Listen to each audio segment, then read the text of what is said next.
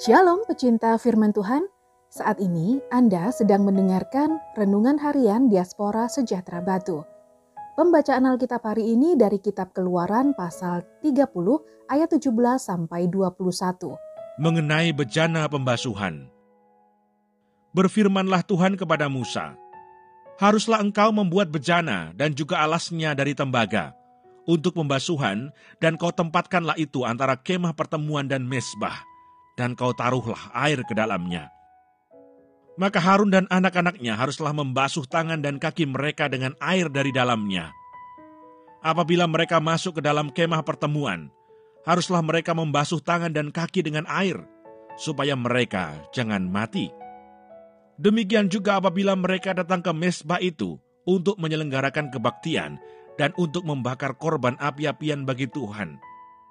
Haruslah mereka membasuh tangan dan kaki mereka, supaya mereka jangan mati. Itulah yang harus menjadi ketetapan bagi mereka untuk selama-lamanya, bagi dia dan bagi keturunannya turun-temurun. Ayat Mas hari ini dari kitab Keluaran pasal 30 ayat 21.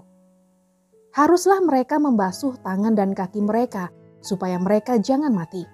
Itulah yang harus menjadi ketetapan bagi mereka untuk selama-lamanya, bagi dia dan bagi keturunannya turun-temurun. Keluaran 30 ayat 21. Renungan hari ini berjudul Yang Penting Bersih.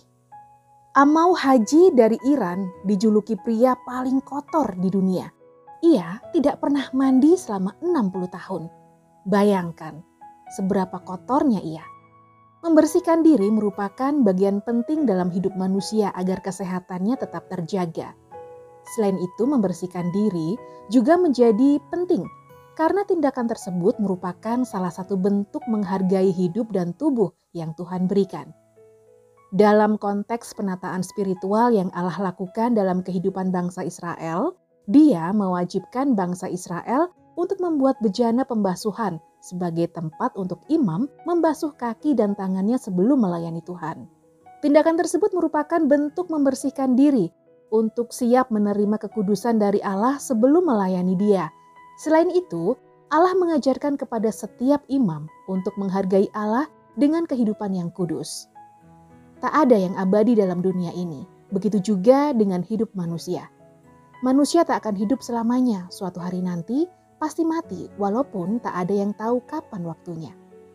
Kerasnya usaha kita selama hidup untuk menjadi kaya, tapi tidak juga kaya, mengejar kehormatan, tetapi belum tentu menjadi seorang pejabat, yang lain mencari kehormatan, memperjuangkan keinginan, dan berusaha untuk menikmati hidup, semua akan kita tinggalkan saat kematian datang tiba-tiba tanpa memandang usia, jabatan, status sosial.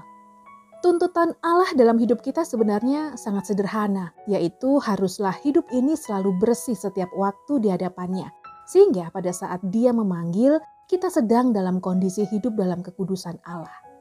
Jadi, yang penting dalam hidup ini harus selalu menjaga hati supaya tetap bersih di hadapannya. Tetapi hendaklah kamu menjadi kudus di dalam seluruh hidupmu sama seperti dia yang kudus yang telah memanggil kamu. 1 Petrus 1 ayat 15. Tuhan Yesus memberkati.